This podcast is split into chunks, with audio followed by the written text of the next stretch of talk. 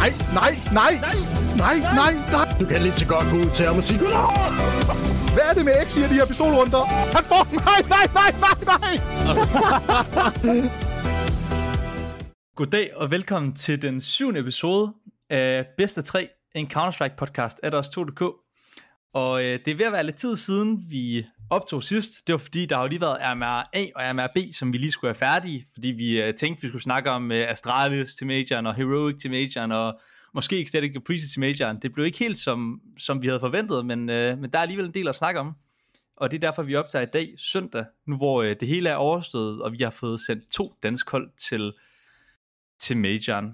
Og øh, som altid har vi Emil Maddo med i studiet. Hej Maddo. Hej Johan, hej Johan.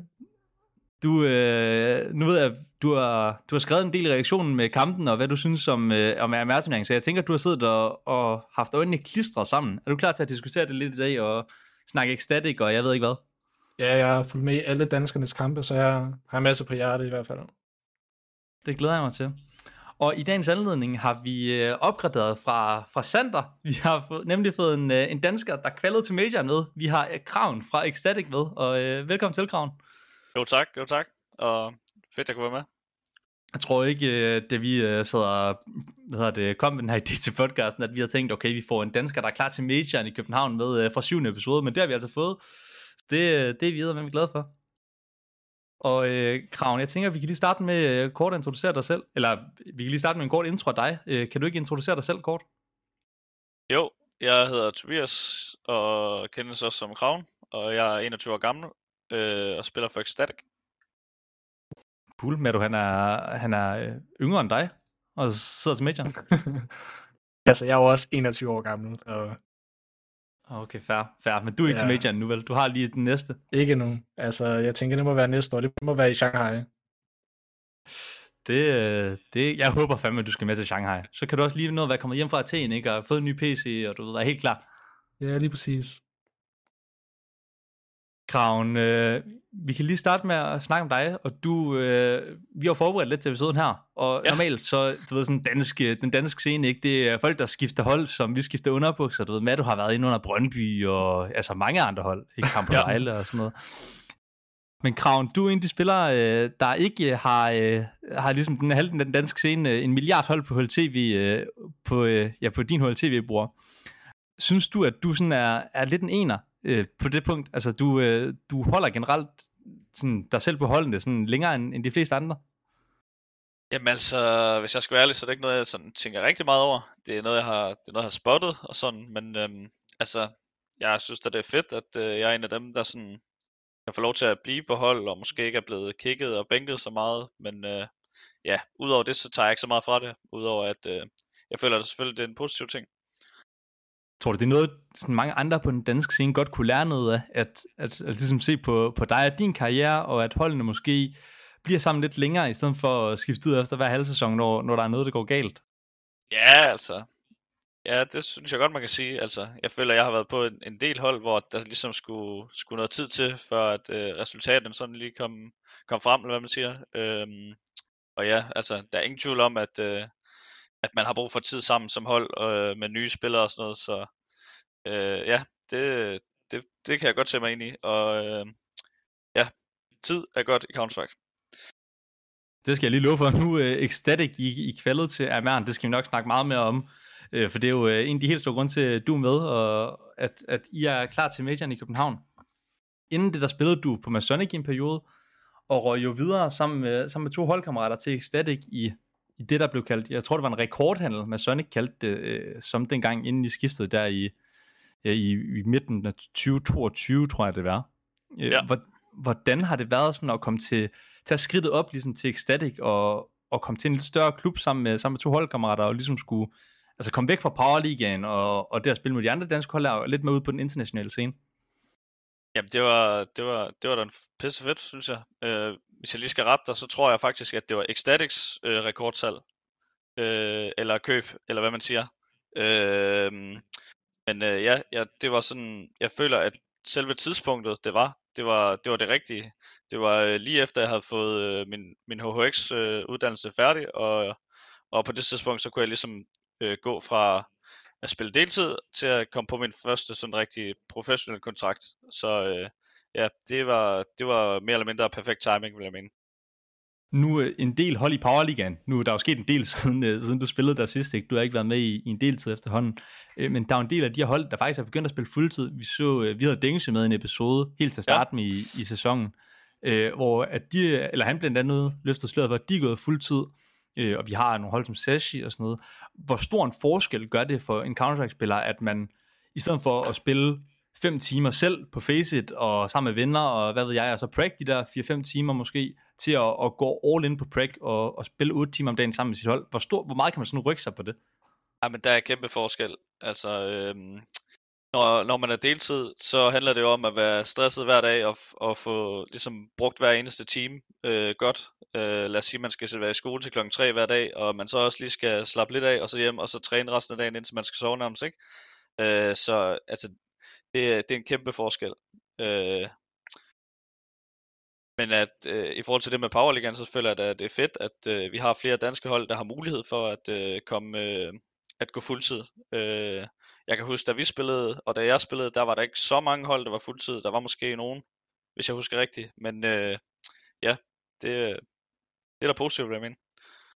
Kan det også gøre, at det her spænd, der ligesom er mellem, vi har jo sådan, altså de danske hold, der ikke spiller Power League, en Ecstatic, Espionage, øh, Heroic astralis selvfølgelig, Precious, øh, og så ned til, til hold som Sashi, og ja, så ikke med Sonic mere jo, øh, men, men de hold i Power League Scepter, gør det, at, at hvis de kan begynde at gå fuldstændig lige så stille, at, at spændet bliver mindre mellem dem, og at det så være, at, at det faktisk er jeg, der, der kan komme op og spille mod dem i nogle HLTV-turneringer måske, hvor, hvor det er tættere, end man ellers lige burde forvente måske. Altså jeg vil sige, at selve forudsætningerne burde være højere eller bedre, øh, hvis, man, hvis man som hold er fuldtid.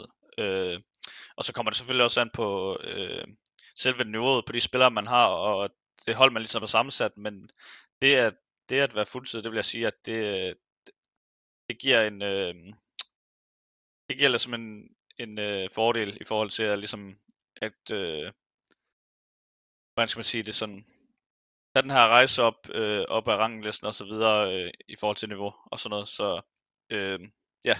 Også man får også mange flere muligheder for at spille øh, de der skin cup turneringer, tv-turneringer, der bliver spillet i løbet af formiddagen og så videre. Ja, selvfølgelig. Det, ja. det har du ret i. Alle de der lorteturneringer, som vi plejer at sige, ikke? Altså som, øh, undskyld, men øh, altså dem vi spiller ikke, hvor det måske er de der hold omkring top, top 30, top til top 60 eller sådan noget, der spiller i den, og så kan Astralis eller nogle andre hold, større hold komme ind i, i slutspillet, hvor det er sådan noget så bliver der fire hold inviteret, eller otte hold inviteret og sådan noget. Ja, ja og der er jo også, øh, der er også endnu mindre turneringer end det. Der, lige nu så ser man jo sådan noget som øh, European Pro League og sådan noget, hvor, der, øh, altså, hvor det er alle mulige hold der med, også sådan nogle, der ligger nummer 150, så der er jo, der er jo, der er jo lidt for den værd øh, i forhold til rankmæssigt, når det kommer til sådan nogle turneringer der. Ja, de der European Pro League turneringer, dem har jeg godt nok også set meget om indtil videre. Det, øh, det er lidt sjovt for mig, jeg har aldrig hørt om det før. Altså, er Nej, det, det er også kommet lidt ud af det blå. Ja, altså det tror jeg. Jeg ved ikke helt sådan, hvem der står bag det, men... Øh, jeg synes bare, at det er sæson 15 eller sådan noget, de ved, at jeg ja. hold det op. Altså, jeg har aldrig hørt om det før, det er lige kommet. Altså rent turneringsmæssigt, så vil jeg også sige, at det er ikke så professionelt som nogle af de andre, vi ser, som for eksempel CCT og øh, dengang der var Pinnacle Cup og så videre. Det er jo sådan noget mere professionelt, vil jeg sige, hvor det er det sådan lidt, så er der nogen, der har svunget nogle kryptopenge i det, og så holder de bare det, turnering efter turnering var sådan lidt uh, skattelyagtigt for lige at brænde nogle penge i stedet for at blive trukket i skat, så bare lige... Ja. okay. Ja, det er vel også, øh, nu spiller I jo en del online turneringer som det der hold, fordi I jo, altså uden at of meget, så altså I, I får jo ikke alle de store turneringer, og det, I skal igennem nogle kvalifikationer og sådan noget, så for at skrabe nogle HLTV point sammen, så spiller I jo mange af de her øh, HLTV turneringer, som man også er ja. med altså, espionage. Hvordan er det egentlig at skulle, at skulle sidde og spille? Nu har du lige været på, på lagen, ikke, med de, mod de helt store hold. Hvordan er det nu, du ser tilbage på det? Sådan, er, det er det øh, helt, uh, helt anderledes at sidde og spille online og skulle sætte op til en kamp kontra nu, for eksempel? Ja, klart. Altså, det har jeg tænkt lidt over nu her, de her dage efter vi er kvalet. Altså sådan, du ved, så skal man hjem og spille nogle kamp, der ikke nødvendigvis er sådan ligegyldige, men du ved, der er bare, altså, man, det, man kan jo ikke beskrive forskellen på, hvor vigtige de kampe, vi lige har spillet, og så nogle af de kampe, vi skal hjem og spille nu. Mm. Øh, kan du godt sætte men... op til det? Er du sidder du og er bange for, om du kan sætte op til det nu, eller tror du nok, det skal, det skal gå, og det er bare Counter-Strike? Altså, det tænker jeg, det nok skal gå. Altså, det er jo, det er jo den måde, vi har spillet de sidste mange år, og øh, ja, altså, det, det tror jeg ikke er noget problem, men jeg har da siddet og tænkt sådan, øh, nå, nu har vi lige øh, formået at komme til Major, og så når vi, så når vi kommer hjem, så kan det være, at, øh, at det bliver svært at spille mod nummer 100 i verden, eller hvad ved jeg, sådan i den, øh, i den stil, ikke? Øhm, men øh, ja, altså vi kommer bare til at forberede os, som vi plejer, og så kommer vi til at spille, øh, sætte os op til kampene, som at det var alle mulige andre kampe. Øh, og alle kampe er selvfølgelig vigtige, så det handler jo bare om at præstere. Jeg tænker, at vi lige hurtigt kan snakke uh, Ecstatic, uh, fordi du har jo alligevel været på holdet i, ja, det er halvandet års tid nu, uh, ja. og jeg lavede nogle udskiftninger. Jeg har blandt andet skiftet Cappy ud for Nojos på et tidspunkt, og så uh, i sommeren, der solgte de også Manx og fik Patty ind. Og hvis ja. vi lige uh, kigger på det sidste, der uh, Cappy for Nojos, det var måske en, en udskiftning, mange tænkte, tænkte, at, at det er nok ikke noget, der gør den store forskel, uden at, uden at træde nogle over tæerne, ikke? men det er sådan ja. meget øh, samme niveau spiller, og, og det kan godt være, det gør noget for holdet, men sådan, det er ikke den vilde signing. Men alligevel at skifte IGL, Mangs, der bliver solgt til M80, øh, og få Patty ind på holdet, hvad, det, hvad er det for en ændring at gå igennem som hold, når man lige er begyndt at du ved, etablere sig og få spillet nogle flere af de her større turneringer og sådan noget, og, og C-turneringer, at man så skal ind og, og have en helt ny gæld og en helt ny stil og sådan noget. Hvordan er det?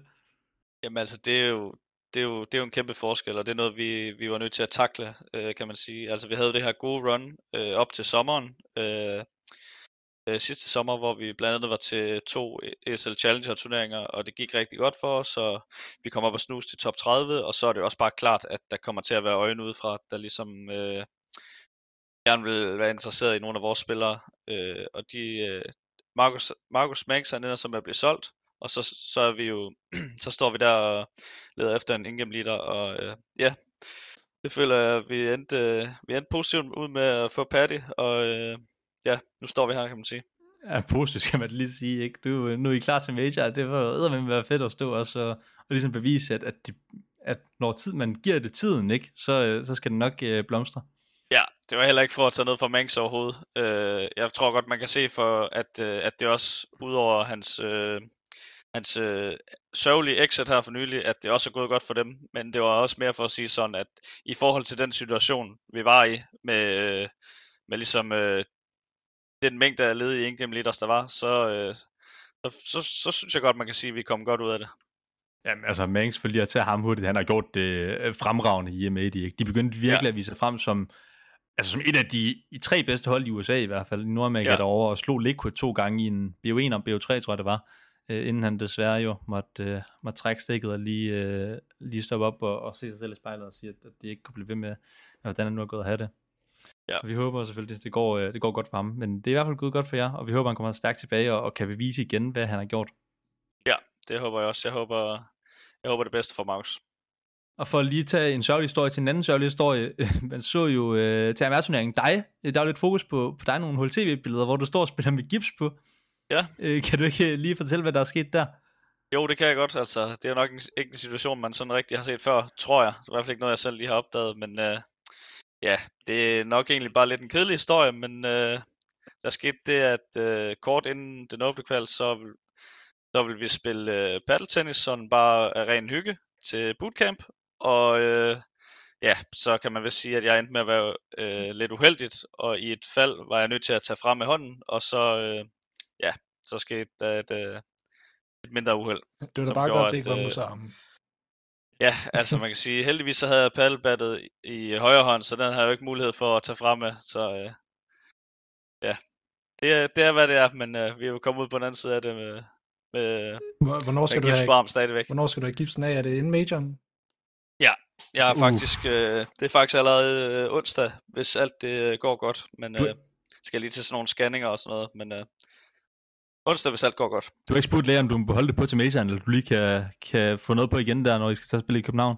Altså, jeg vil sige, der er nogle ting, som sådan noget der, hvor jeg går lidt op i sådan noget overtro noget, du ved, med, am, så skal man lige sidde sådan her, og det gør man sidst, og am, nu skete det her, og det, det ene og det andet, men uh, lige i forhold til det der, så tror jeg bare, at uh, jeg gerne vil af med den her gips. Det må jeg bare sige. Jeg synes også, øh, jeg sad lidt klukket over, at du skrev på, på Twitter på tiden, tror jeg. Var det ikke, uh, taggede du ikke ham der Neo fra HLTV, der laver alle de der stats jo, ting? Jo, jo, Det var jo. den første med en brækket arm.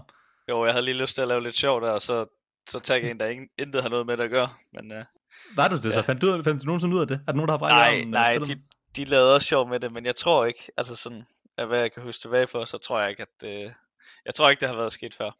I hvert fald til nærmere. Jeg synes lige, uh, for lige at tage et sidste sidespor her, vi, lavede et interview med Breezer, som du har spillet på hold med under Ecstatic Leader, du kom ind sådan i starten, i slutningen af 2022-agtigt, hvor Ja. han uh, fortalte os, at du er den dårligste til, til paddeltennis på hele Ecstatic dengang. Ja, Uh, har, øh, du, har du sådan overvejet din karriere der, om du måske lige burde sætte det på pause nu, hvor du har brækket armen, og du åbenbart ikke er så god til det uh, ifølge og sådan noget?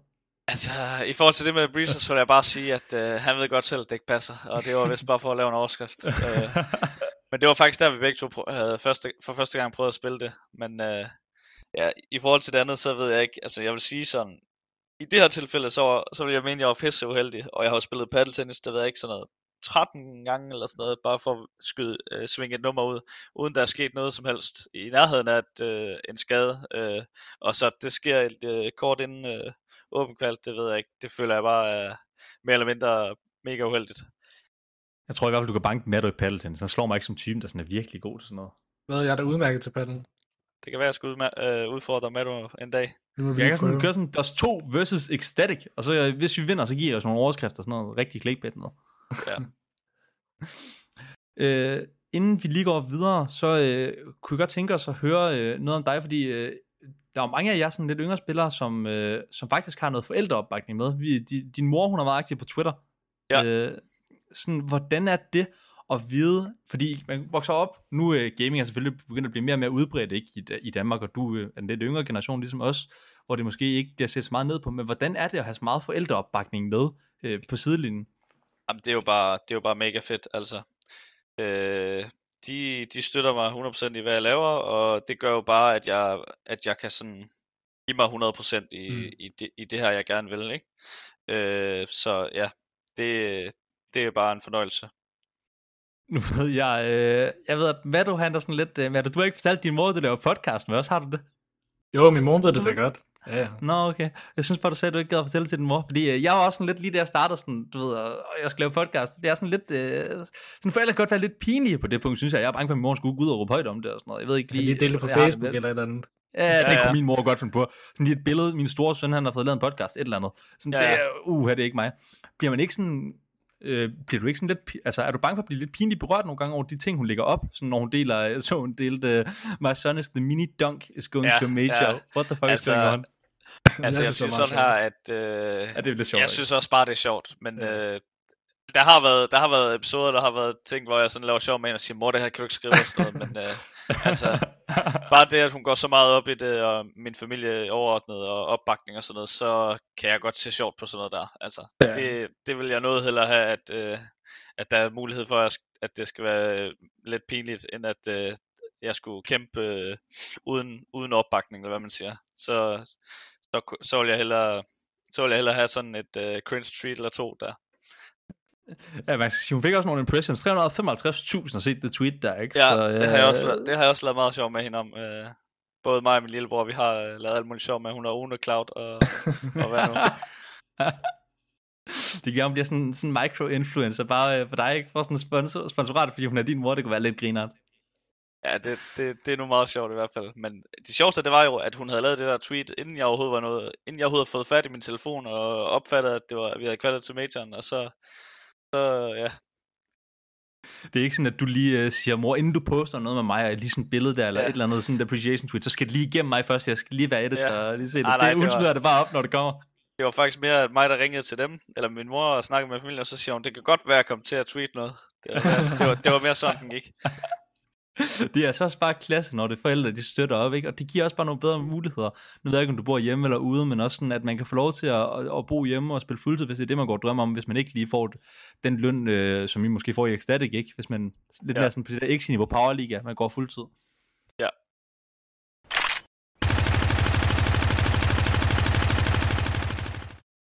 Og Kraven, jeg tænker, øh, du skal have æren af at være med i det segment, vi startede i sidste uge, da vi i vores episode med, med Sander, øh, et quickfire-segment, som vi kaldte det, øh, som Ja. man måske kan høre på, på den lydende gæv, vi spillede lige inden her, som jeg har så fint redigeret. Øh, og det er egentlig meget simpelt. Jeg har forberedt nogle spørgsmål, og øh, så stiller jeg dem til jer, og uden så meget forklaringer, I må gerne lige knytte på ord til, men ikke, ikke noget langt med, skal I bare svare det første, jeg lige tænker over, øh, og, og svare på spørgsmålet. Og du kan passende starte, Kraven, og så kan du bare køre bagefter, Matto. Og første ja. Spørgsmål, det er, efter her er Mern, er Heroic bedre end Astralis? Ja, det, det vil jeg sige ja til. Det, det føler jeg, man kan se ud fra nylige resultater, og, og ja, bare, øh, ja, Ja, det, det, det føler jeg giver sig selv. jeg er egentlig meget enig. Nu har de slået dem to gange i streg, så nu må det jo være bedre, uden tvivl. Hvad så den næste her? Er Ecstatic bedre end Astralis? Ja, den er jo svær. Vi har jo ikke, øh, vi har jo ikke ligefrem spillet mod dem for nylig, og øh, man vil nok vurdere Astralis til at være det bedre hold, men øh, man kigger på fakta, så er der jo kun et af holdene, der er kvaldet til Hvis I, kan man sige. hvis, I, hvis I mødtes i morgen, slog I så Astralis? De er helt nede i kuldkælderen.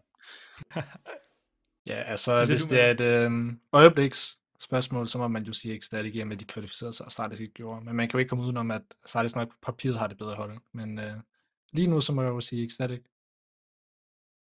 Var Ecstatic den største overraskelse til AMR-turneringen? Mm, hvis du spørger mig, så tror jeg faktisk, jeg vil sige nej. Så tror jeg, jeg vil sige, at Movistar, eller Køj, eller hvad det hedder nu, der går 3-1, det, det føler jeg måske, det var, øh, det var nærmest vildere. Men øh, jeg føler ikke, at, øh, at spørgsmålet er helt væk. Øhm, jeg føler i hvert fald, i RMB, der synes jeg Ecstatic var den største overraskelse. Øhm, jeg ved ikke, i, i A'eren, måske et hold som Sore, tænker jeg. Ellers synes Okay. jeg Ecstatic er et godt bud. Kommer Ecstatic længere end Heroic til Majoren? Uh, det er jo svært at sige. Altså, jeg vil sige, øh, i forhold til de ressourcer, øh, et hold som Heroic har, så burde, vi jo, så burde de jo komme langt længere end os, men øh, ja, jeg, øh, jeg tror da selv på, at vi kan komme langt, og om Heroic også kan det, det er jo, det er jo ikke til at vide. Altså nu er der ikke blevet seedet endnu, så man ved jo ikke, om ikke Heroic de springer det første step over, øh, stage over. Jeg tror ikke, det gør, men øh, jeg tænker, at øh, uden at træde kraven over tæerne, så er Heroic nok det hold, der har større chancer for at komme i slutspillet af de to. Super. Bør Astralis skifte ud? Ja, den er svær, fordi sådan rent, re- rent resultatmæssigt, så kunne man godt argumentere for, at de skulle, men øh, nu har de jo lige været ude og øh, jeg betale, jeg ved ikke hvor mange penge for, øh, for Heroic Duoen der, øh, og de har jo også Ruka til at øh, join dem lige her om, om snart, øh, så jeg ved ikke, jeg ved faktisk ikke, om de burde skifte ud, men øh, det tror jeg, det tror jeg, der er nogen, der diskuterer om på Astralis kontor lige nu. Altså, jeg synes, de burde skifte ud, men de kommer nok ikke til at gøre det. Fordi hvis de skulle skifte ind ud, så er det nok BMF, de kigger på. Øh, men jeg tror simpelthen bare ikke, de er råd til at, at smide dem på bænken. Det, det vil være alt, alt for dyrt for dem.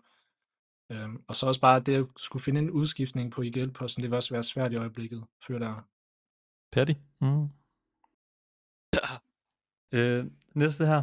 Bliver Simple en succes i Falcons? Altså, øh, det, jeg må bare sige ja, og jeg ved ikke hvorfor. Jeg har bare øh, et eller andet øh, fornemmelse om, at han kommer til at gå ind og, og, og være helt varm igen. Øh, om så det øh, som stjernespiller med rifle eller hvad det er. Men øh, det er vel også kortsigtet lige nu. Øh, og om det så øh, er sådan, det, det er på lang sigt, det, ved, det vides nok ikke. Men øh, rent kortsigtet, så tror jeg i hvert fald, det bliver en succes. Ja, altså jeg havde heller lidt en stor fidus til Bo, så uanset hvad, så føler jeg, at det er en opgradering. Og i og med det simple, så føler jeg, det er en stor opgradering.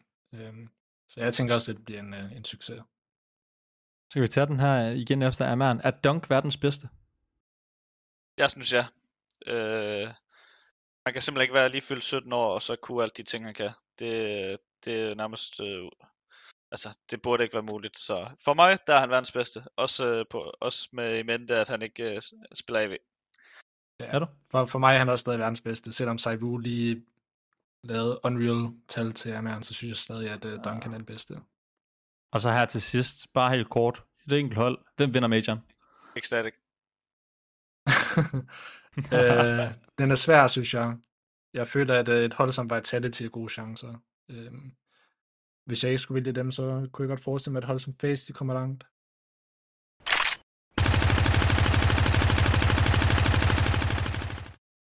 Men du, øh, du siger, øh, Astralis, øh, du synes, de bør skifte ud. De gør det nok ikke, men de bør. Øh, og du siger, Blame F, han, øh, han måske burde ryge.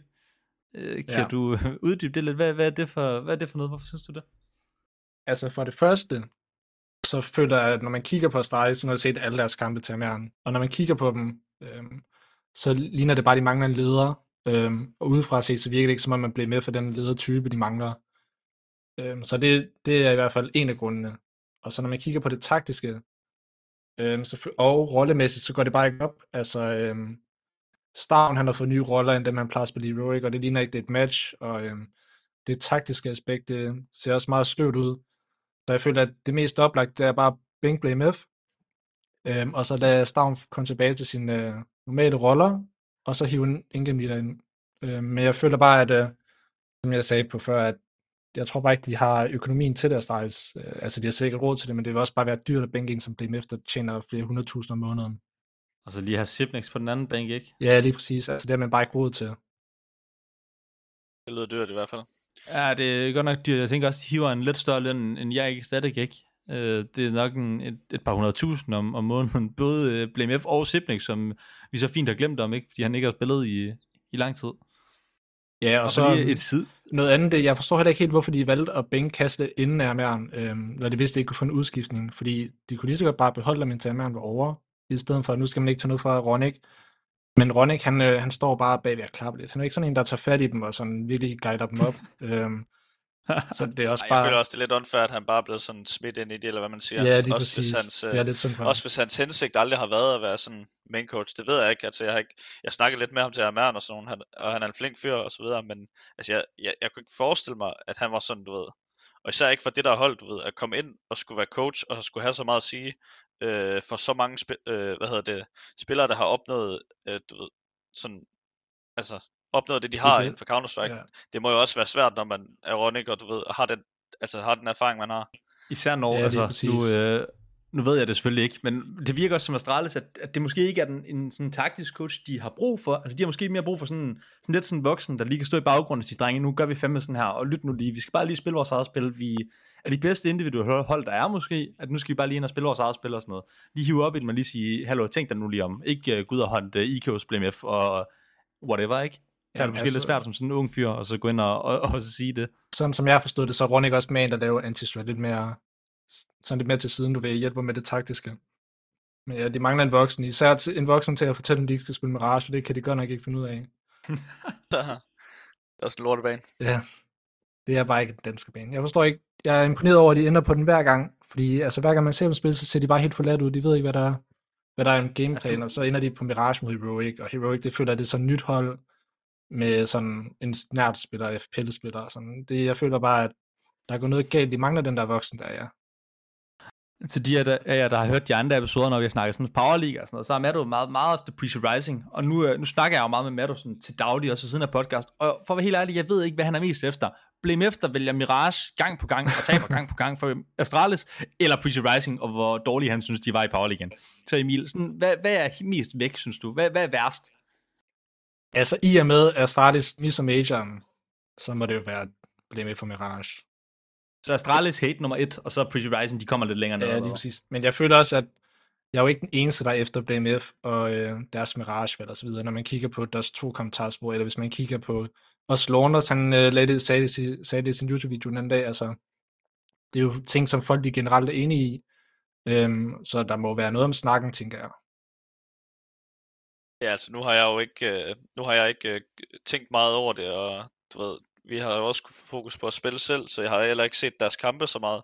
Men jeg har da set, jeg har da læst noget på Twitter, folk skriver jo en hel masse, Ja. øh, når Astralis de ikke når det videre og sådan noget. Men, jeg, men når folk de skriver, at, øh, at, øh, at resultaterne er der bare ikke, når, når bliver med fået med på holdet, så må man jo også bare tænke, at, eller så må man jo bare øh, indse, at det er jo bare fakta. Øh, og det kan man jo gøre med, hvad man vil. For jeg føler, at sådan rent individuelt, så er vi ikke i tvivl om, at BMF han er en, en, en mega solid spiller. Ja, han er en fantastisk spiller, men jeg tror bare ikke, han skal være en game leader. Jeg tror bare, det er Nej, der, som du også siger, at om han er, om han er, øh, ja, om han er dannet til at være leder, det ved jeg heller ikke noget om. Jeg kender ham ikke, men øh, ja, det må, det må tiden jo vise. Ja, også noget andet, han, øh, vi har snakket lidt om det inde i vores chat i redaktionen, at øh, dengang, at øh, Heroic, eller Jarbi og Snavne spillede for Heroic, det ligner bare, der var generelt mere gejst i dem. Altså, det ligner, at de mangler sådan en, øh, en type som Kadian på det her Astralis hold. En, der kan tage noget fokus, så de andre bare kan fokusere på spillet. Ja, altså, altså jeg, jeg ved, jeg skal ikke sidde og gøre mig klog på, hvad Astralis gør, bør gøre og sådan noget. Men jeg synes også, det er lidt sjovt, fordi jeg synes mange, eller det, det ved man jo, øh, hvis man har set Blame for fulgt lidt med, at han er virkelig sådan en grinder-type. Og jeg så, øh, jeg ved ikke helt, hvem det var, det var en af de der hold tv-gutter, der skrev på Twitter, den anden dag. Det var måske Neo egentlig. Øh, det kan være noget, at, øh, at han har travlt med at kigge på kraven. Eller det kan være, det er derfor, han ikke har svaret kraven nu. Det er fordi, han har travlt med at skrive det her. Det må det være. Øh, men, øh, men at BMF, han er jo sådan en gr- grinder-type, og han har alle de egenskaber, der måske er til at være en god ihjel, lidt ligesom man har set med, med Stewie fra USA igen, han stoppede, og, og nogle af de andre. Øh, men det har bare ikke fungeret. Tror, Ja. ja. tror I, han kan blive en god ihjel, hvis han får en coach som, som Rocker måske ind øh, nu her, til at, til at ligesom lige hive op i ham, og lige hjælpe ham på vej, at han så kan blive sådan den næste store med alt det, han har grindet, og alt det, han har lagt i det, og alle de timer, han er villig til at dedikere til det. Altså, jeg tror, det var Snappy, han sagde, at jeg tror, det var 80% af hver ingame leader, det er uden på serveren. Og altså, når man for eksempel, nu der, de, de fik meget kritik for det, efter de tabte til Nine Pandas. Men for eksempel, at det er Stær, der går ud og laver tabinterviewet, i stedet for, at det bliver mere som ingame leader, der går ud og, og undskylder. Det, det siger jo også lidt om, hvad for en ledertype han er, føler jeg altså jeg vil også sige sådan her, at ikke for at tage noget fra ham, men jeg føler, hvis han, øh, hvis han var, hvis han var den her, øh, øh, den, den her indgame leader, hvor man tænker sådan, det passer lige til ham, så tror jeg, vi havde set det allerede. Mm. Nu, nu føler jeg, at han har prøvet det et par gange, og øh, i online æren der med, med complexity virker det måske meget fint, men jeg ved ikke, sådan for nyligt, så har det bare ikke set så lovende ud. Altså, Nej. Øhm, og det har også været, eller han har jo været på det her starteshold, både som enkeltmeter og ikke som enkeltmeter, men ja, altså for, for mit synspunkt, så ligner det ikke, at det passer så godt til ham. Nej, det er lidt et uh, shit show. Man, ved, man sidder lidt og tænker, hvad sker der? Det gør det nok også i Astralis' bagland lige nu. Og nu nævnte du Snappe før, altså jeg, kunne, jeg gad godt se, hvordan det så ud, hvis, at, øh, hvis de prøvede at få Astral, eller hvad hedder det, øh, Snappe ind på det der Astralis lineup, mm. selvom det nok ikke sker nu, hvor han har øh, lige øh, skrevet under med, med Saudi-Arabien. Men, jeg tror øh, også, det er utopi, når han sidder dernede men- og tjener kassen i Saudi-Arabien. Ja, men også bare rent sådan teoretisk, ikke? Så gad jeg godt se, hvordan det var, hvis de havde sådan en som ham. Fordi jeg føler, sådan, jeg føler han er sådan der virkelig har vist sig som en ledertype. Ja. Også som det, du siger, øh, Mado, med øh, 80% ude, uden for serveren. Jeg føler virkelig, han er sådan en, der trækker op i hans holdkammerater og siger, nu skal vi gøre det her det her, og det her det er måden, vi gør det på. Og altså, man kan jo ikke tage noget fra ham i forhold til det endes line-up, der han, øh, og deres resultater. Der føler jeg virkelig, at de var en, for en af de hold, der sådan, rent spiller for spiller, var allerbedst i forhold til det line-up, de havde. Ja, jeg er enig i alt det, du Øh, siger. rent firepower og, og, og spiller trupmæssigt. Der er mange, altså nu, nu ser man, øh, altså mange, der gik ud også på DOS2, i vores kommentarspor, HLTV, Twitter, og jeg ved ikke hvad, altså der synes jeg, at Glaive, han var færdig, øh, efter han, han havde fejlet det her Astralis miljø. Altså kunne I godt tænke jer at se en Glaive øh, komme ind, måske i stedet for BMF nu? Nu spiller han selvfølgelig også nogle gange af de samme roller, som BMF, ikke? Øh, sådan rotationen, kon på Mirage og sådan noget. Øh, men men kunne, I- kunne I se det for jer, at han kom ind og fik succes på det her Astralis hold, uden BMF, som med Stavn og Jabi, Device, altså på, på holdet? Kunne, kunne han gå ind og få succes der?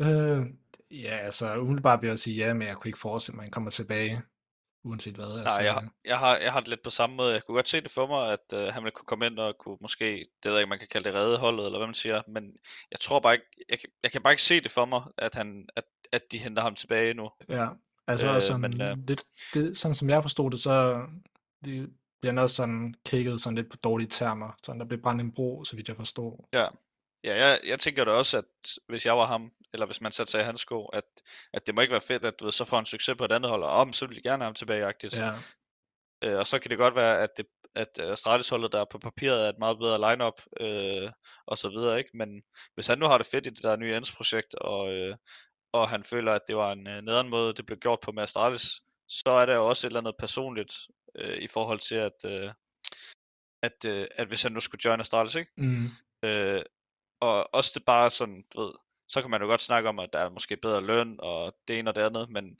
jeg føler også bare en som Glaive, du ved, han har jo prøvet lidt af hvert. Han har jo sådan, han har opnået alt stort set inden for Counter-Strike, så han behøver jo ikke at tænke sådan, at nu, øh, nu spiller jeg for det her Astralis hold, selvom jeg ikke rigtig vil, men så får jeg en god løn, for eksempel. Altså nu ved jeg ikke, øh, jeg ved ikke, om vi har læst noget, jeg ikke har læst. Men jeg synes bare, nu hvor øh, efter Glaive, han jo kvaldet efter at slå Astralis, jeg synes, det virkede helt anderledes end det, I siger, øh, det han var ude at udtale der, med at han håbede, at Astralis tog den, og ikke bare spillerne, øh, som han havde kaldet til, men også hele bagladen i Astralis, og hele øh, holdet omkring organisationen, at han håbede virkelig, at de fik succes. Sådan, er, der, er der noget, der gør, at de tror, at det er sådan øh, et, et træls exit, han har fået fra Astralis? Øh, eller eller hvad, hvad tænker jeg der? Altså jeg har bare hørt fra nogle øh, anonyme kilder, at det ikke gik så godt, da ham og hun lige blev bænket i, i sommeren 2023. Men jeg tror, at meget af det, det, meget af det, det kom an, altså sådan som jeg har forstået det, så kom det meget ned, eller gik det meget an på, at øhm, Kasper Witt, han blev kækket. Øh, og han lagde lidt hånden over hunden og Glaive, så vidt jeg har forstået. Og så da han røg, der røg de andre også. Det er sådan, jeg har forstået det. Okay.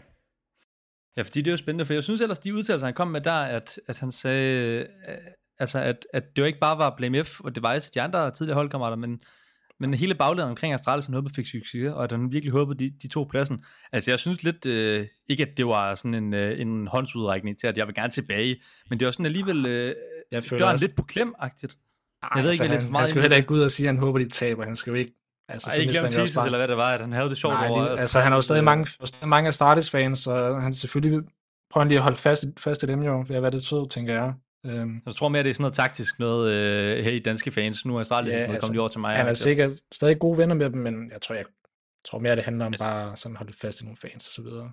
Jeg tror også, altså sådan, altså en del af, at han håber sikkert, spillerne der, han skulle venner, blive F og så videre, øh, at, at de gør det godt, men ja, der er jo bare, der er jo ingen grund til at gå ud og skrive sådan, øh, jeg håber, øh, Astralis taber, agtigt. Nej, Altså, det- det, det, det- gør det det gør bare det helt værre. Det gør det jo ikke godt for ham på nogen måde, og så at man lige giver en, nu håber jeg, Astralis vinder, det er jo bare, altså det, det mister han jo ikke noget på. Det er jo, tværtimod kan det være, at han, øh, han vinder noget på det. Ja, de Nej, får nogle det, ekstra må, fans. det er måske også bare... Ja, det er måske bare mig, der læser meget ind i det, men jeg synes bare uh, umiddelbart, at det lød som sådan en... Uh, ja, ikke en håndsudrækning, men, men i hvert fald en dør på klem, ikke? At, at, man ikke, uh, at, at det ikke behøver at være, være det sidste kapitel, men det må, det må tiden jo vise. Hvad For hedder- lige, øh, vi kan lige runde Astralis af her. Øh, vi lavede, øh, eller ikke os, men Kastle, han var med i den der OKC-podcast, som jo er lidt øh, vores pangdang, men i sådan de lavere divisioner i Powerligaen, sådan typisk. Og, øh, og her var han ude at sige, øh, han sagde noget med at blive at han synes, øh, det var ikke fair, at han får kritik for at være BDF mere, for eksempel. Selvom øh, på der stod, synes, det er veldig sjovt. Øh, men han var ude at sige noget meget interessant omkring Astralis, at de sætter barn lidt for højt.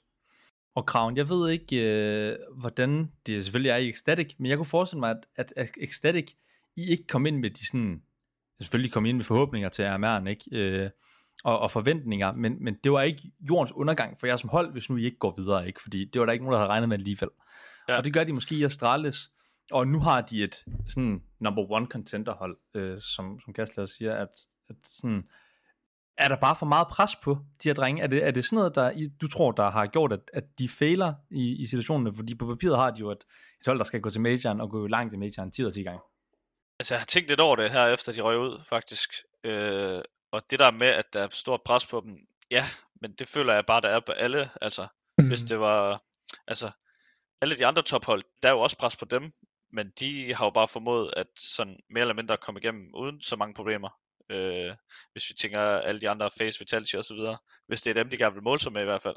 Øh, men jeg kan så godt, jeg kan godt forestille mig det der med, at når de ryger ned i 2-2 kampen, og øh, at, at de så er presset, men det føler jeg bare ikke, man kan bruge som en undskyldning. Altså, hvis du gerne vil være, hvis du gerne vil være blandt de fem bedste hold i verden, og du gerne vil være den bedste i verden, så føler jeg ikke, at en RMR øh, kan være det største pres nogensinde, øh, hvis det giver mening. Ja, og noget helt andet, at øhm, efter de taber 1-2 kampen eller sådan noget, ja, nej, 1-1 kampen, så tweeter Device, at han ikke gider at spille. Det må da også være mega demotiverende at sidde som holdkammerat Ja. til MR'en. Altså, hvordan, ja, hvordan er det, når du sidder og kigger på det egentlig? Hvordan har du haft det, hvis Salazar han gik ud og skrev, uh, hey boys, I'm not feeling the game right now, uh, whatever, altså, whatever. altså, det kom virkelig for et chok, eller øh, som et chok for os. Vi sad faktisk øh, ved, og var ved at få, få aftensmad der i Rumænien øh, på en restaurant, hvor vi så, hvor han havde skrevet det der, fordi jeg føler virkelig ikke, at han er typen sådan. Jeg føler virkelig, at han er sådan en type, der udstråler, han er nice og sådan noget. Ja, En og vi sad- professionel.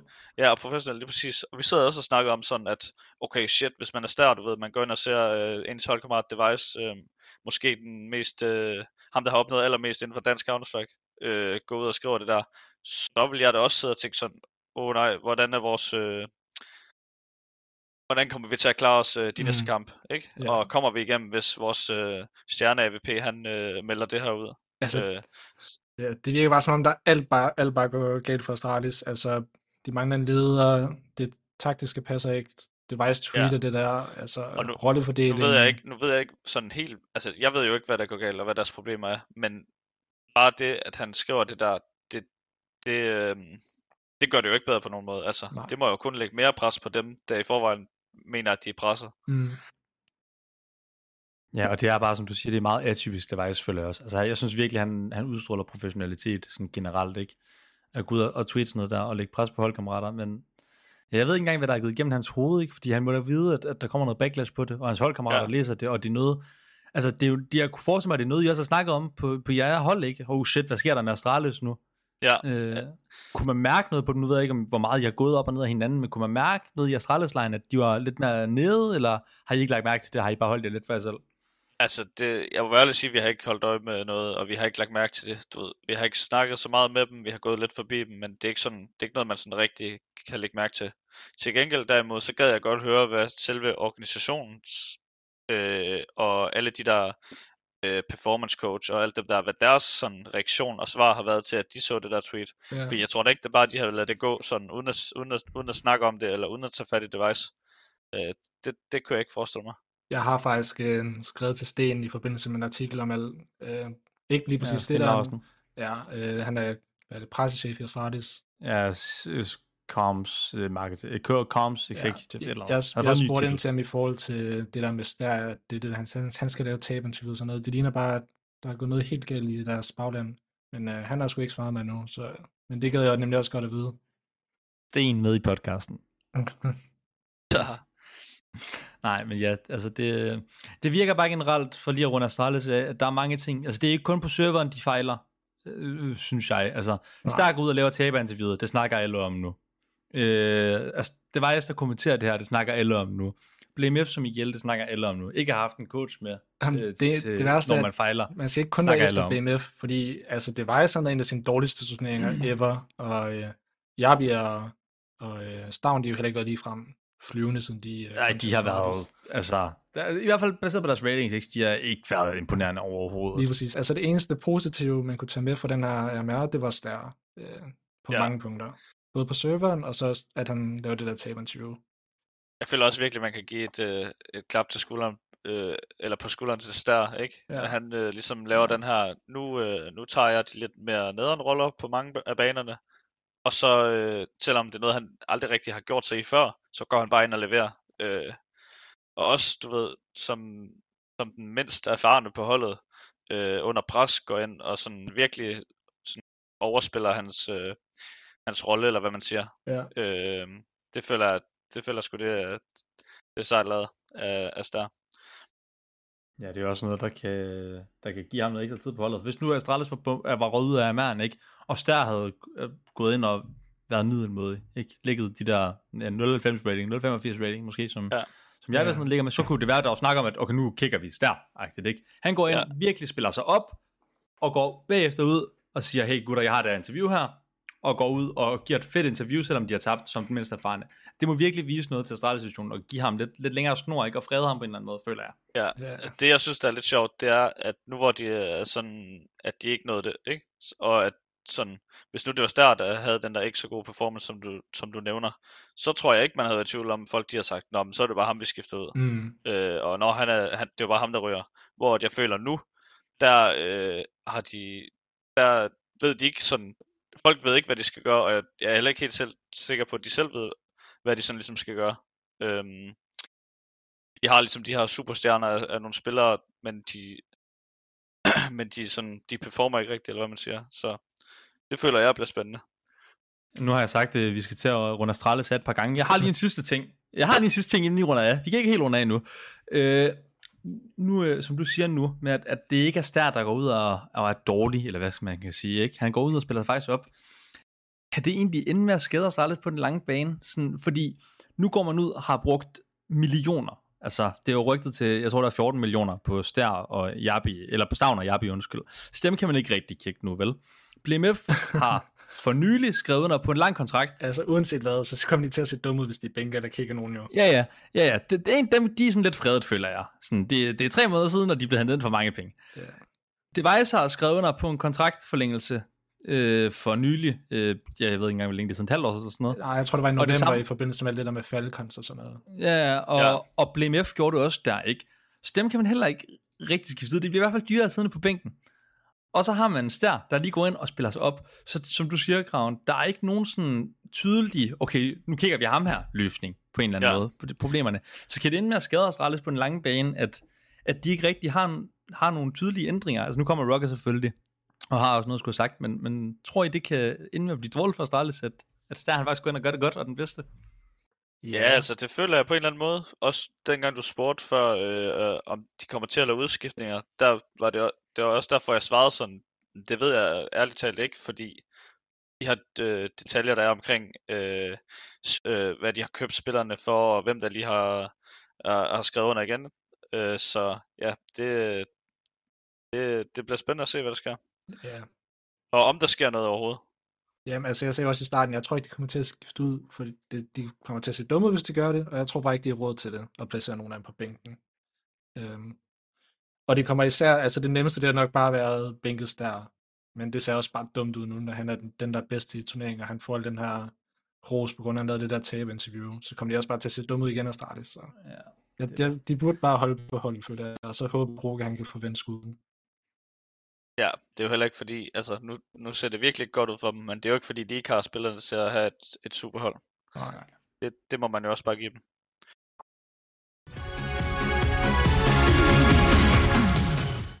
For at vende den fra noget negativt om Astralis til noget positivt, så øh, har vi kraven med, og vi skal selvfølgelig snakke Ecstatic, fordi det er jo den helt store solskinshistorie, med de danske briller i hvert fald. Og, og kraven, I gik jo hele vejen fra den, for at tage den helt tilbage, fra den åbne kvalifikation til, øh, til AMR-turneringen. Og kan vi lige starte med det, bare kort sådan, hvordan er det at skulle spille en åben kvalifikation til, til det største turnering overhovedet på hjemmebane, og skulle igennem, jeg ved ikke hvor mange BO1-kampe over fire kvalifikationer, og så en lukket AMR-kval, og så kom til AMR'en. Ja, øh, jeg vil sige det sådan her, at det er jo både sådan hårdt mentalt, men det er også, det er også fedt, fordi altså, det er jo det her, man ser frem til som Counter-Strike-spiller, øh, at der er de her majors to gange om året, øh, for det meste. Mm. Øh, så, så lige så meget som det er hårdt, og det, at man virkelig skal præstere, så føler jeg også, det er fedt, fordi altså, det er jo bare federe at kunne spille om at kvalde til Major, end spille om at kvalde til RMR, end det er at spille CCT øh, 2 øh, North. Ikke? Ja. Øh, Jo. så jeg føler, at lige så, lige så svær og lang vejen er, lige så fedt er det også at spille. ja. Og øh, også især når man kommer igennem, så, øh, så er det jo virkelig bare fedt. Det må være meget surrealistisk at skulle stå til majoren og have sit eget stikker og så videre, er det ikke det? Jo, det er, det, det er mere eller mindre ubeskriveligt. Ja. Altså, jeg tror ikke, at den er sunket helt ind for os, for os alle endnu. Øhm, men øh, må ikke det kommer. men også bare, når man ser på, at, at vejen til, hvor I står nu, hvor I faktisk er med til majoren, ikke? hvor vanvittigt lang den har været. I spiller ja. RMR 1, går ikke videre. Er, eller den for åbne kvalifikation 1, undskyld, går ikke videre. Den åbne kvalifikation 2 går ikke videre. Så går I så videre fra den tredje åbne kvalifikation. Men, men hvad så? Altså, I er jo ikke i nærheden af at være, hvor er nu, kan man, Nej, kan man roligt sige. Det, det har du ret i. Så er der en lukket kvalifikation, så er der RMR-turnering, altså hvor jeg er nu, ikke? og så skal man lige gå 3-2 eller 2-3, og så igennem Lars Jens qualifier, som også bare er et lille, lille, lille nåløje. Ja. Øh, men hvor, hvor glad er man, når man går videre? Altså er, øh, er man øh, højtflyvende, når man går videre fra den første åbne kvalifikation, eller er det, okay, det var første skridt, nu, øh, Altså- nu er næste skridt? Altså jeg vil sige, vi var meget, vi var meget oppe at køre, også da vi, øh, da vi øh, kom kvalet til lukket kval. Øh, Men det var måske også i forlængelse af, at vi, vi sad bootcamp, da vi, øh, da vi spillede de online kvals. Så du ved, der er bare lidt, et eller andet med gejsten, og sådan det der med at være oppe og køre, når man vinder. Frem for Mhm. hvis vi bare sad hjemme hver især. Men øh, altså, vi vidste jo godt, at det var ikke det at komme til lukket kval, der var, altså, det var jo ikke det, vi gik efter. Men det er jo selvfølgelig et, et, et stykke af vejen, ikke? Fordi sådan nogen som, altså der var mange hold, der ikke nåede igennem. Øhm, Ja. så altså, det er, jo, det, er jo virkelig, det er jo virkelig om at være on point i de her, også når det er open kvals, altså i BO1 øh, i det nye MR12-system. Der, var- altså, det er virkelig om at være, øh, have tungen lige i munden. Hvordan er det egentlig? Nu, nu har I spillet MR12 øh, øh, noget tid, ikke? Hvordan er det at skulle spille en BO1-kamp? For nu har du jo gjort det også til RMR'en her.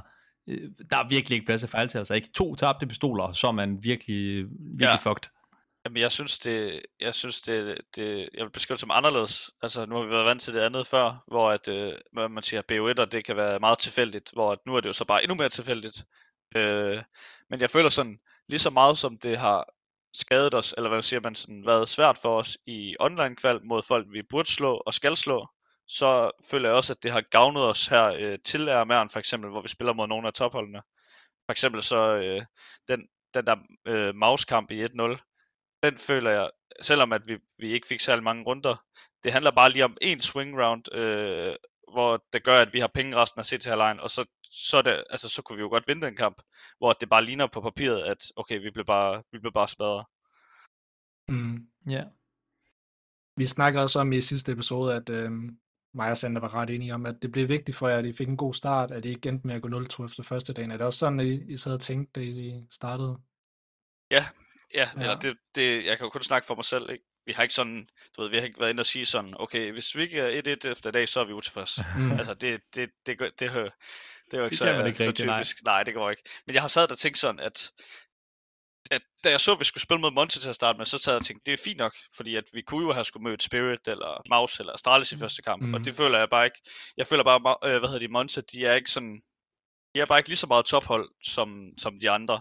Især en Monte uden som der er Young, som virkelig bare er Ja, fucking sindssyg. ja. Altså, Ja, ja, men det, her, det her, det var så inden, at vi vidste, at han ikke skulle spille. Ja. Ja. Men, øh, men ja, så jeg havde, altså, jeg havde nok lidt tænkt ind i mit hoved, at hvis vi bare var 1-1 efter hvis vi bare var 1-1 efter første dag, så, så er det jo også godt. Altså, vi kunne ikke forvente at være 2-0, men vi, vi, vi har heller ikke lyst til at være 0-2. Mm. Og, øh, og for lige kort at gennemgå det, så det er jo faktisk ikke første gang, du sidder til en RMR-turnering. Øh, så den der snak om, at, at de, der er mange nerver på, det, det måske er det, der kan gå ind og, og påvirke jer. Det var noget af det, vi så snakke om i sidste episode i hvert fald, at, at det måske er Ja. svært at... Ikke alt det pres, der de pludselig er. Det har I jo faktisk oplevet før til øh, den lukkede, eller ikke den lukkede, undskyld, men øh, til Rio øh, RMRA, tror jeg det var, i, i 2022. Ja. Hvad er det, du føler, der sådan er anderledes denne gang, som måske gør, at i stedet for at slutte på sidste pladsen og i rød, så går I faktisk så går I hele vejen. Er der noget i baglandet, eller er det et nyt hold, eller er det en ny tro på tingene, eller er det bare mere tid, eller hvad, hvad er det sådan helt præcis, der, der gør, at, at det er blevet så meget bedre? Jeg vil sige det sådan her, jeg tror, det er alting, der er bedre end dengang. Altså, øh, jeg tror ikke så meget, at det er det der med, man kan sige sådan, om nu har vi spillet en RMR før, så nu er vi ikke, øh, nu er vi ikke øh, presset, eller stresset, eller nervøs til den her. Men derimod så, altså sidst vi kvalede, det var jo et komplet nyt hold. Vi var lige blevet købt til Ecstatic. Vi havde, vi havde øh, haft øh, under en uges break, øh, inden vi blev smidt ind i åbne kvals, og ender så med at øh, komme igennem, og har måske været et hold i hvad, en måned eller to, da vi blev smidt ind i den der RMR. Øh, hvor den her gang, der har øh, for eksempel mig og, og Queenix, ikke? vi har jo spillet for holdet i halvanden år, og, og, og de andre har også været et stykke tid, og vi har måske haft, det ved jeg ikke, seks måneder med Patty.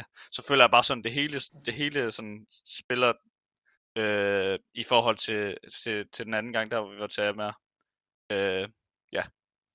Så det tror jeg, det var, me- det var det, der sådan, eller jeg tror bare, det var sådan alting, der sådan var et tak bedre øh, og mere mm. forberedt, hvis man, end det var sidst. Og nu siger du, nu siger du forberedt, det kommer ud, at, at Kastle, han har hjulpet jer lidt. Øh, er det rigtigt? Ja, det, Kan- øh, det er Kan rigtigt. du fortælle lidt om det, og hvad, hvad, hvad er det, han har været inde og hjælpe med? Er det bare antistrat, eller har han, har han været mere sådan rigtig altså, coach? Øh, nej, det, øh, det var egentlig bare, at øh, vi undervurderede lidt det her med, hvor lidt tid vi havde til at forberede kampene øh, til, til selve RMR'en. Øh, og at vi, ja, vi havde, ikke, vi havde ikke øh, forventet, at, du ved, at det ville tage så mange timer, og så skulle vi også med bus på et tidspunkt, og vi skulle sørge for det ene og det andet, og, og så øh, havde vi bare, øh, så havde vi en snak til RMR'en, øh, da vi var gået 1-1 faktisk, om at vi har simpelthen brug for noget hjælp udefra, øh, i form af, af, af antistrat og forberedelse øh, på modstandere. Så, så der fik vi fat i Peter Kasle, og øh, ja, så hjalp han også for BO3'erne, og det var, det var mega, det var mega fedt i form af sådan, at vi ikke selv behøvede at lave det arbejde, øh, når vi også skulle have fokus på alle mulige andre ting, for, Mhm. for at være klar til at, til at spille de her kampe. Ja, det er vel også det, at der kommer en, altså nu har han været cheftræner i Astralis, ikke? så han må kunne et eller andet, uanset øh, hvor kendt og ikke kendt han var inden. Sådan, ja. Også at få et udefra syn. Altså sådan en, en ny mand, der ikke er en del af holdet, og den mentalitet og tankegang, I alle sammen tænker, øh, tænker over, sådan, at få hans syn, er det ikke også noget, der, der gør en stor forskel? At sådan en helt ny part? Jo, øh, jo, det synes jeg. Altså, det er jo ikke... Jeg vil så sige, at det har ikke været sådan, at, at Peter han har lavet antistrat, og sådan sagt, jeg synes, I skal spille sådan her, sådan her.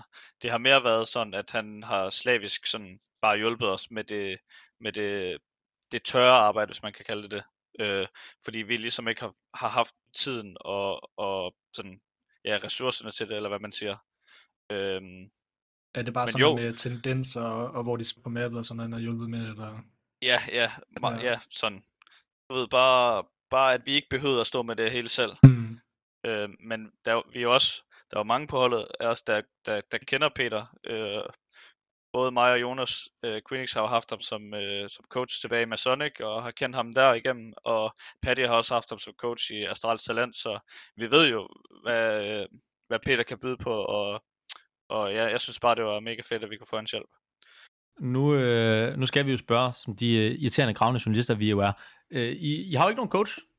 Ku, kunne du se Kastle gå ind som sådan en permanent erstatning, øh, eller ikke erstatning, en tilføjelse til holdet måske, inden, øh, inden majoren?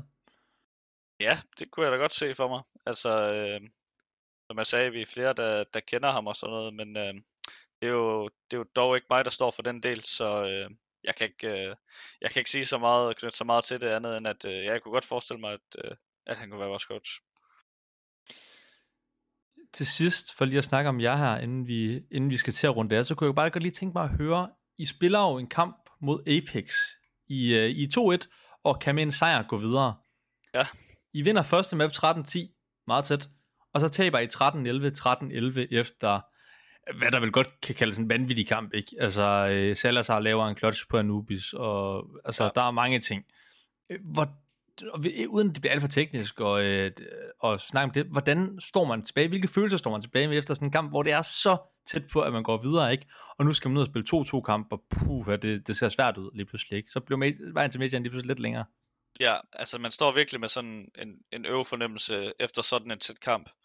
Også fordi vi, vi, øh, vi dagen inden jo fulgte med i, hvem der vandt, og hvem der gjorde, at vi skulle spille mod hvem. Øh, og der tænkte vi jo, at, øh, at Apex, det var jo en, en rimelig god modstander at få for os, når at, det, når at det ellers ville have været Vitality, hvis ikke, øh, hvis ikke Maus havde formået at slå, øh, slå Spirit, ikke? Hmm. Øh, så så man sidder, vi sidder jo og tænker sådan, om det er jo en fin nok, altså det, det, kan vi, det kan vi godt overkomme det her. Øh, og at vi så er så tæt på, og øh, får en så skidt start på Ancient efter, øh, efter første map Inferno der, det er jo bare, altså, der, der er man sådan lidt, der er man sådan lidt tom, der sidder man lidt med en tom fornemmelse efter, men det, det, altså det tænker jeg, det er naturligt. Der er jo ikke, altså, der er jo ikke andet for, end at, øh, at få følelserne ud, og så, øh, så må vi jo tage det, som det, som det kommer. Vi kan jo ikke, vi kan jo ikke øh, bruge det til noget, at vi er kede af at tabe til Apex. Det kan vi ikke bruge dagen efter jo. Så der har vi bare måtte, øh, måtte øh, fuldstændig reset efter, efter den tæ- rigtig tætte kamp. Nu er I jo en lidt mindre klub, og uden jeg ved, hvor meget I har med, og hvor mange ressourcer Ecstatic har, og, og hvor meget hjælp de ligesom giver jer, så kunne man forestille sig, at, at Astralis kommer med hele deres setup. Altså, de kommer med Kasper Straube til Ameren, Ja. og de havde performance coach med, og altså, jeg skal give dig, ikke? Altså, en hel masse. Og det har de større klubber jo. Og Ecstatic, I kommer uden coach. Hvor længe skal man, altså hvor længe bearbejder I sådan en nederlag? Er det bare, at I har en snak efter, og så får alle følelserne ud, og så er I ligesom videre, eller sidder de lidt længere, fordi I ikke har de her ressourcer, eller hvad, hvad sker der der?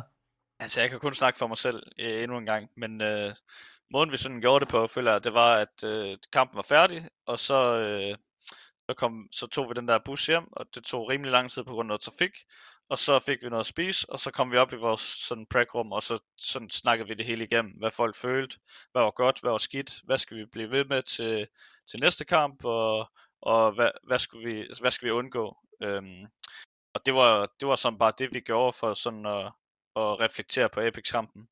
Og om folk de så stadig var sådan kede af, at vi, har- at vi har tabt den kamp efter det, det ved jeg ikke helt, men jeg føler, i forhold til de ressourcer, vi har, så gjorde vi det rigtig godt sådan, for at øh, reflektere og optimere på, øh, på en, en, et sørgeligt nederlag. Hmm. Det vigtige er vel også bare reset, så man ikke sidder og bærer den af og så videre. Ja, altså Ja. det er det, men øh, det, er jo, det er jo, som vi alle ved, det er jo nemmere sagt end gjort, også når at, øh, vi jo faktisk var to runder fra kval allerede der. Øh, Mhm. og man ser dem at være, være mega glade og høre, du ved, smider headset efter kampen og høre, at de er helt oppe at køre, selvom at de ligger nummer 12 i verden, og de har været til major, og det er ikke dem presser på. Så sidder man også bare og tænker sådan, shit mand, kan vi godt komme igennem i morgen, og hvis vi bare havde vundet den der ene runde, så havde det måske set anderledes ud. Ja, Så- de var i semifinalen sidste major, og jeg ved ikke hvad. Ja. Ja, lige præcis. Så altså, det er, det er mega hårdt på det mentale, men der er ikke andet for, end at sådan, ja, bare øh, sige pyt, vi kan, ikke, øh, vi kan ikke ændre resultatet der, som det er, og så havde vi jo heldigvis en chance til i 2-2, Øh, så ja, det var sådan lidt det, vi gjorde efter Apex-kampen. Og, øh, og i stedet for at snakke med dig om, om 2-2-kampen, det har vi jo lavet et interview med dig om. Vi fangede, øh, vi havde Dominator i TRMR-turneringen dernede, øh, som lavede et interview med dig, så det kan I gå ind og læse, hvis I gerne vil høre om det. Og så tænker jeg, i stedet for at runde RMR A og B, at vi lige hurtigt kan snakke Heroic og Prezi. Øh, det ene hold gik jo videre, Heroic, og Prezi gjorde ikke.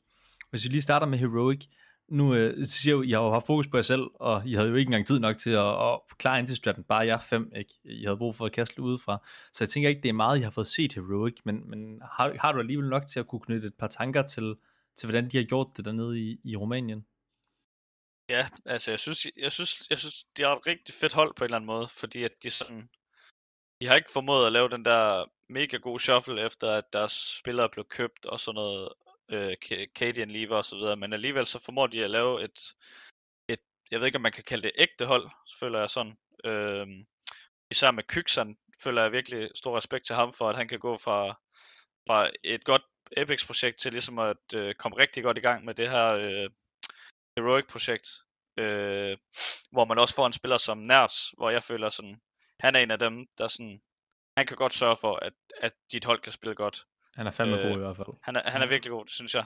Øh, og at de så kan få en dansk core af Nikodos og Tesis og Shus, så føler jeg bare, at de, de har et overall fedt hold. Og øh, som man også kan se på deres resultater, de gør det jo godt med det nye, i forhold til, at de nærmest ikke har haft noget øh, træning, så jeg føler øh, kado til, til Heroic for her efter deres shuffle.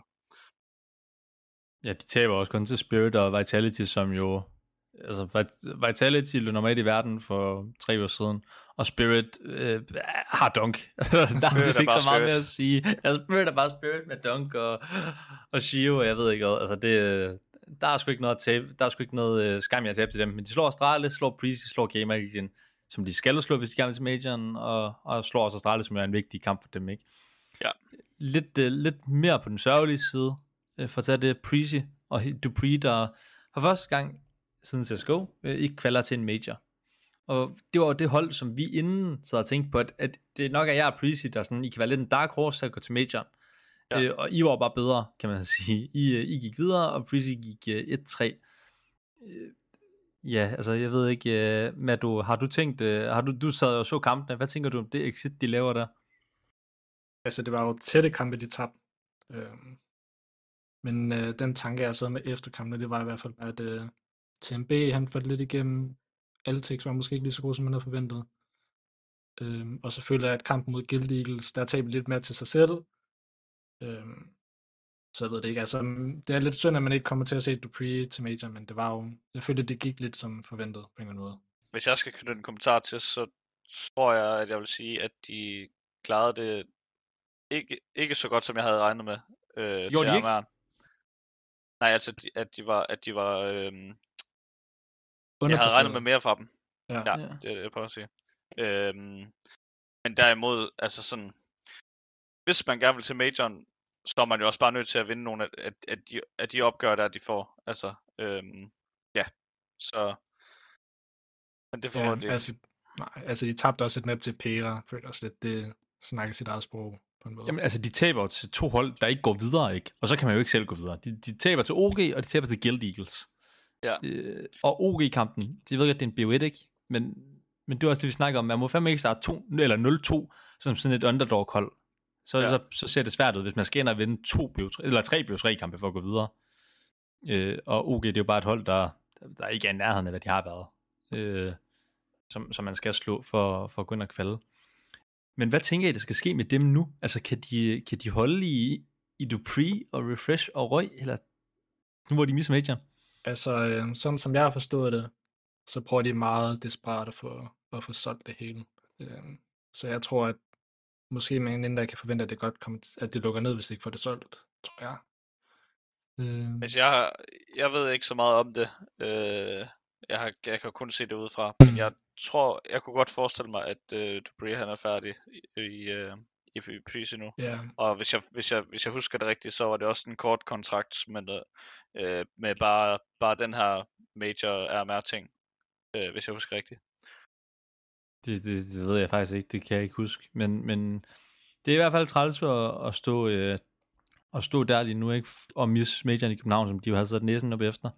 Øh, med et øh, salg hængende over hovedet, måske, som de gerne prøver, ikke? Nu, det, nu kan de så bare nok ikke få helt lige så mange penge, som de kunne inden. Øh, men, men ja, de må bare blive ved, ligesom I, øh, I har gjort indtil og grind de her 2 til 3 turneringer. Jeg kan se, at de skal spille øh, RES Regional Series 1 Europe, øh, som I også skal spille nu her. Øh, det er den 28. februar. Øh, så det er bare de der turneringer, de må grinde, og så øh, forhåbentlig tager vi et, øh, et øh, prezi-mandskab også, øh, også længere hen til, til den anden major. Ja, men jeg tror, det bliver et prezi-hold uden uh, Dupree i hvert fald, ligesom Krav siger. Jeg tror også bare, at det, det var hans chance for at komme til major, når den greb han, og nu skete det, så tror jeg, han skal videre. Jeg føler også, at Dupree har bevist, at han er bedre end Prezi. Altså han endte med en, en 20 rating næsten, tror jeg, 19 eller sådan noget. Altså han spillede jo super godt, selvom det gik videre. Ja, han, har, han var vigtig stabil, også hvad jeg så. Det Ja. så jeg ikke meget, men øh, jeg tror heller ikke, der er nogen øh, herinde, der, jeg tror ikke, der er nogen af os tre, der, der føler, at de, de ikke mangler en AVP lige nu. Det tror jeg heller ikke selv, jeg synes. ja. ja, det tror jeg heller ikke. Ja, det bliver spændende. Er der nogen hold, bare for kort, I kunne se ham gå ind på, øh, sådan I har i tankerne, eller er det bare deroppe omkring top, top 20 måske? Altså det bliver nok ikke noget dansk hold, så det bliver nok noget internationalt, tænker jeg. Ja, jeg tror også, jeg tror også, du har ret med du. Til gengæld så tror jeg ikke, man kan, jeg tror ikke, man kan regne den ud, før at uh, majoren er om, og man ligesom siger, okay, de her, de er skuffede, ja. de skal have nye, de her, de var gode, de bliver solgt, og sådan. Altså, jeg Ja. tror, som vi altid ser sådan en kæmpe shuffle efter major, så tror jeg, at hvis Dupree han fortsætter med at spille, det håber jeg, han gør, så tror jeg, han er inde imellem der. Jeg synes bare også, det, der har vi jo haft et kæmpe shuffle inden majoren jo, så det bliver spændende at se, om der kommer et, et lige så stort et efter. Fordi der har jo virkelig været, været store udskiftninger inden Falcons, Ends, Apex, Astralis Heroic, altså alle sammen. Ja, altså hvis øhm, Simple ikke bliver på Falcon, så kunne det være sjovt at se Dupree på det hold. Sammen med ja. Magisk og Snappy. Øhm, Ja, ellers så det tror jeg, kunne være fedt, siger, at man lige skal vente til, at majorne er over, og hvem der flopper og så videre.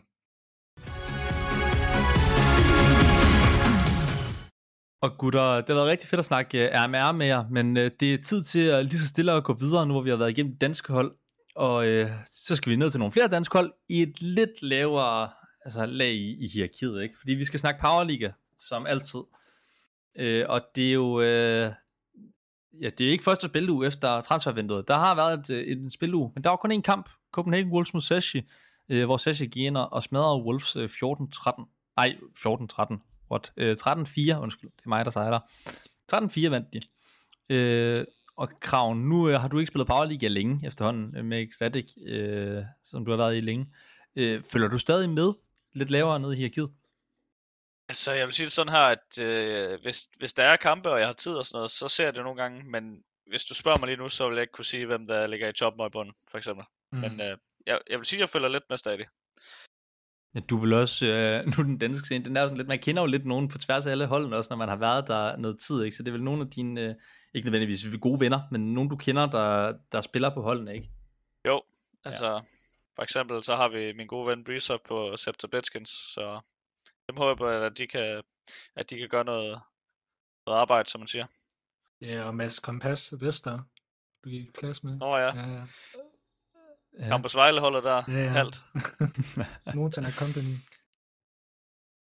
Øh, Matt og jeg, vi, øh, uden, at, uden at snakke for meget om Powerligaen, så tænker jeg bare, vi kan gå, øh, eller uden at snakke for meget om holdene i Powerligaen, så tænker jeg bare, vi kan gå direkte til, øh, til vores øh, verden- og ekspertingssegment, nu hvor der ikke har været så mange kampe den her uge.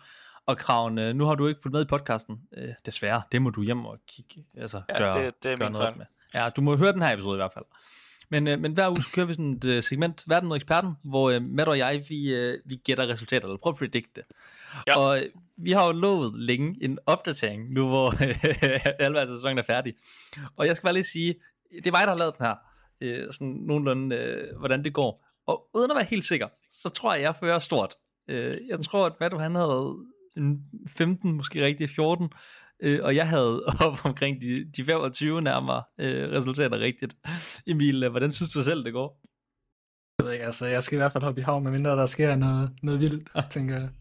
Du vil gå efter alle de opsættelser. Du har været, du har været sådan meget sikker, konsekvent, ikke Wolf, Sashi, de der, de vinder. Nu skal du bare Ja, det er også anden bare, når jeg har valgt favoritterne, så er de skuffede. Når jeg vælger Sashi, taber de. Når jeg vælger Scepter, så er de tabt. Og Wolves. Øh, så jeg, ved Altså, ikke, jeg siger bare, jeg kaldte, jeg kaldte den Atlantic sejr over Sashi tidligere i sæsonen, ikke? Og, og så ved du godt, så ser det altså svært ud for dig, ikke, når jeg kan predict det.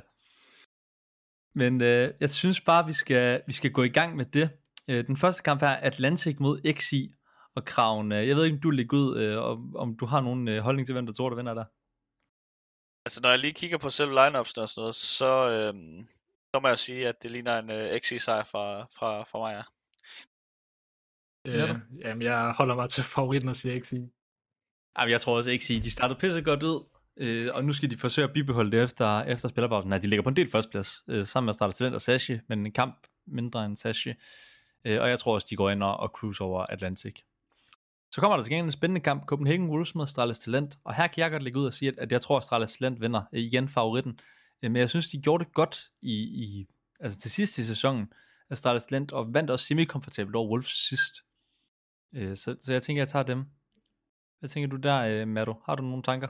Øhm, jeg vælger også Astralis. Jeg føler, at Wolves siger skuffet lidt, og jeg ved ikke, om Fesser lige synes, altså, Fesser er god, men jeg ved ikke, om han er det, de mangler. Øhm, så jeg tror også, jeg går med Astralis. Ja, jeg må også bare sige, at øh, jeg er med på talentvognen i den her.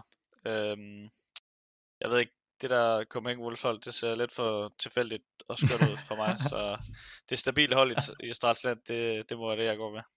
Tilfældigt, det er måske det bedste ord, jeg har hørt beskrevet om Wolves indtil videre. Ikke? Det er sådan lidt, uh, lidt blandet bold, jeg føler jeg.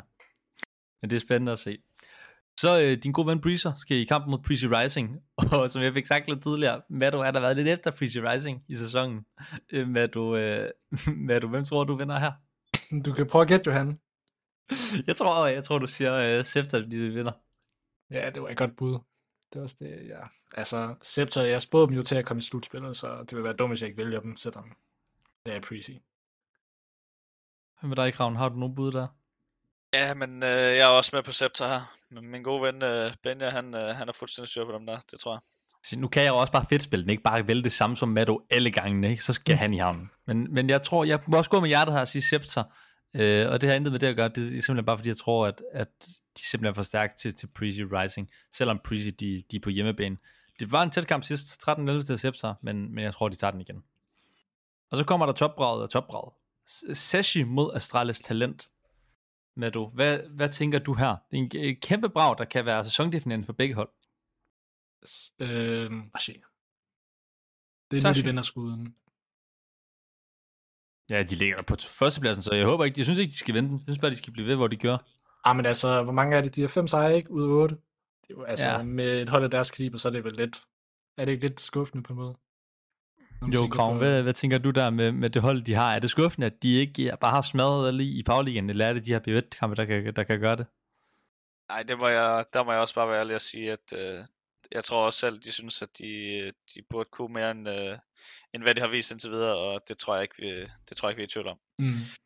Men jeg nu har tror de jo også, fået Prime tilbage i stedet for Fesser, så det kan også være, at det, det er noget af den stabilitet, de havde fra sidste sæson, der, der kan komme ind og gøre godt nu. ja, altså jeg tror, altså de er selvfølgelig lidt skuffet, men jeg tror også, de er lidt ligeglade. Altså så længe de bare kommer i et slutspil, så tror jeg bare, de tager den derfra. Hvis I begge to siger Sashi, så hopper jeg på Astralis talentvogn. Øh, nej, jeg ved ikke, Krav, Krav han har selvfølgelig ikke sagt noget. Krav, hvad tror du? Jeg, øh, jeg regner med en øh, Astra Talent og en Kia Masterclass i den her. Så, øh, så øh, der undskyld, jeg hopper med kraven i stedet. Jeg, øh, jeg tror også, at Astralis Talent, de vinder. Men du går lidt mod dig, giver dig mulighed for at have ind på mig. Så øh, Sashi skal spille senere mod Atlantic, og der må jeg så bare til enkelt sige, at der tror jeg på Sashi. Jeg tror, øh, jeg tror de kommer ind og cruiser igennem den, og skal have en pligtsejr. 10 ud af 10 gange. Ja, der er vel ikke meget at komme, over, eller komme med her. Jeg tror også bare, det bliver Sasha, der vinder. Der, der ser jeg mig enig. Kommer Breezy Rising mod XI, og Emil, du kan få lov til at lægge ud igen med din elskede Breezy Rising. Altså, jeg tror på mine gamle holdkammerater fra XI. Altså Fes, Foam og, og Deng. Altså, det kan jo næsten være, at vi bliver nødt til at have Equip med næste gang, så han kan få lov til at forsvare sig. Det nytter ikke, at du bare kan tro, at Breezy Rising, de taber alle kampe. Nu må vi jo så vælge kraven den her gang, og det, det tror jeg også, at Equip han kan forstå, at, at, han, lige- at kraven lige er blevet vægtet lidt højere. Der er ikke major finalist mod, mod, mod potentielle nedrykker. Men, øh, Finalist, det lyder godt. Major. Ah, major deltager. Major finalist, det håber vi. Så, så skulle du love at komme med i podcasten igen, hvis I går okay, finalen. det kan, vi, det kan vi godt aftale. Hvad tror du, uh, Prezi Rising mod XI, hvem vinder der? Jamen, der er jeg også med på XC igen. Okay, det er jeg også. Der, der er XI, de, de var for gode tidligt. Og sidste kamp, også et spændende et. Copenhagen Wolves mod Scepter Bitskins. Øh, og jeg tror, øh, uh, den er også svær, ikke? Sidst var det også tæt, 13-10, og vi har et Scepter uden Bonnie, jo. Øh, Ikke så på Pelle. ikke så på Pelle, nej, men Bonnie, Bonnie han var så god. Det, øh, Bonnie han var god. Øh, ja, uha, nu sidder jeg fedt lidt med den her. Jeg sidder lige og tænker, jeg tror, jeg går med, med, med Scepter. Jeg tror, øh, du siger ikke så på Pelle, jeg, jeg lytter til dig, og så er det så også din skyld, hvis den ikke går hjem. Men, men jeg tror Ja. på Scepter. Det kan jeg godt tage på mig. Jeg er også nødt til at støtte min, øh, min dreng, så jeg har også Scepter. Altså, jeg føler jeg håber, jo at, lidt, øh, at jeg er nødt til at vælge Wolves, fordi jeg er så langt bagud, Johan. Øhm, Uh, det bliver, det kan ikke være backfire mig, hvis du skal til at vælge alle underdogs, så øh, det der bliver sådan en crazy jamen, altså, jeg føler, at øh, Scepter, de burde vinde, i og med, at øh, det lød som om, at øh, Bonnie ikke rigtig havde lysten til at spille mere, og det kan være det derfor, de havde en lidt dårlig start. Øh, han var også ingame leader, tror jeg. Øh, Ja, var han. men Og det er jeg, Lumsen, jeg, der skal jeg, overtage det nu.